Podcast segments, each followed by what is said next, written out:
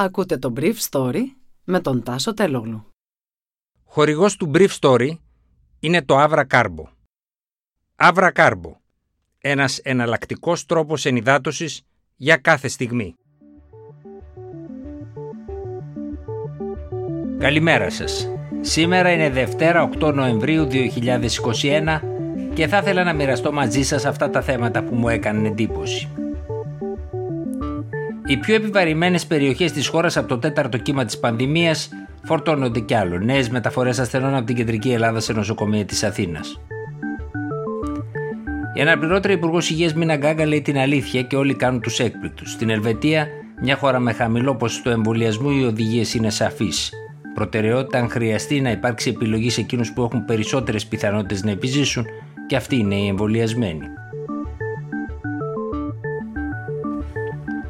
Η Λάρισα, το Κιλκής, η Χαλκιδική, η Θάσος και η Πέλα είναι οι περιοχές της χώρας που οδηγούσαν χθες το τρένο του τέταρτου κύματος της πανδημίας.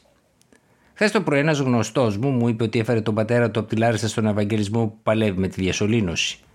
Το ανησυχητικό είναι πάντως ότι στο περιβάλλον του κόλλησαν εμβολιασμένοι που δεν είχαν προσέλθει για την τρίτη δόση, αν και ο εφευρέτης ενός από τα εμβόλια, ο Ιγούρ Σαχίν, είπε στη χθεσινή Μπίλτ ότι μετά από 7 μήνες το εμβόλιο του χάνει τη δύναμη και χρειάζεται ενισχυτική δόση.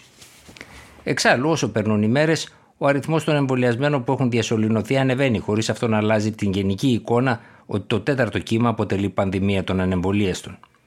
Σύμφωνα με τα χθεσινά στοιχεία του ΕΟΔΗ, ο αριθμός των ασθενών που νοσηλεύονται διασωληνωμένοι είναι 470, 58,1% άνδρες. Η διάμεση ηλικία τους είναι τα 65 έτη. Το 81,5% έχει υποκείμενο νόσημα ή και ηλικία 70 ετών και πάνω.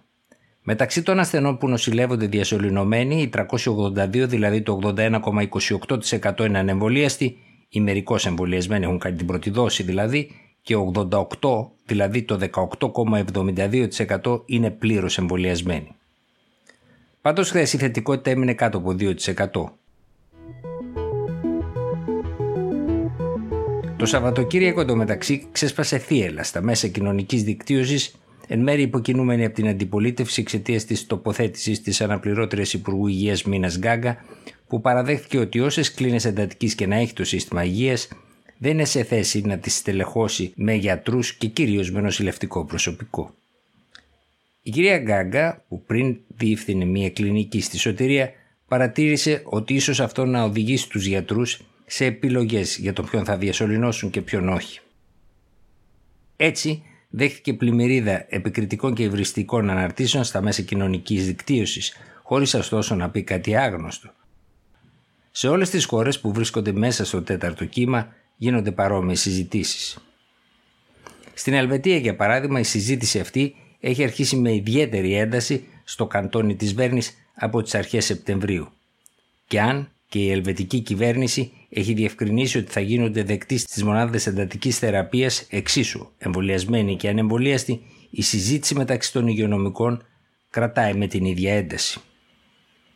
Έτσι, για παράδειγμα, όταν ξεκίνησε αυτή τη συζήτηση από έναν παιδίατρο, εκείνος σημείωσε ότι πιστεύω ότι τις χειρότερες κάρτες τις έχουν οι ανεμβολίαστοι, στην περίπτωση που χρειαστεί να γίνει επιλογή μεταξύ εμβολιασμένων και ανεμβολίαστων.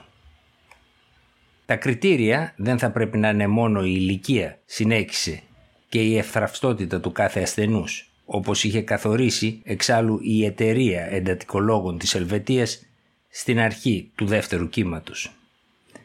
Για παράδειγμα, συνέχισε ο ίδιος γιατρός, οι ασθενείς που βρίσκονται σε μια μονάδα εντατικής θεραπείας είναι πλέον σε αυτό το τέταρτο κύμα μεταξύ 20 και 50 χρονών. Έχουν περίπου το ίδιο προφίλ υγείας και πολλές φορές μπορεί να συμβεί να έχουν και την ίδια ηλικία.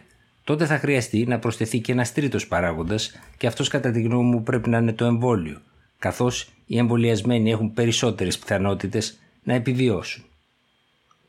Η Ελβετική Ακαδημία Ιατρικών Επιστημόνων είχε δώσει τον περασμένο χρόνο τις κατευθυντήριες οδηγίες για το πώς θα γίνεται το λεγόμενο τριάζ, δηλαδή η επιλογή μεταξύ των ασθενών. Δίνει ένα νήμα μεταξύ των υγειονομικών, των γιατρών και των νοσοκόμων ώστε να επιλέγουν ποιανού η ζωή δεν πρόκειται να παραταθεί. Οι γιατροί θα πρέπει πρώτα να ασχολούνται με εκείνους που έχουν τις καλύτερες πιθανότητες να επιζήσουν, είπε ο Γενικός Διευθυντής των Υπηρεσιών Υγείας στο καντόνι της Βέρνης Πιέρ Αλεσνέκ. Και αυτοί είναι μάλλον οι εμβολιασμένοι, κατέληξε ο κύριος Σνέκ. ήταν το Brief Story για σήμερα, Δευτέρα, 8 Νοεμβρίου 2021.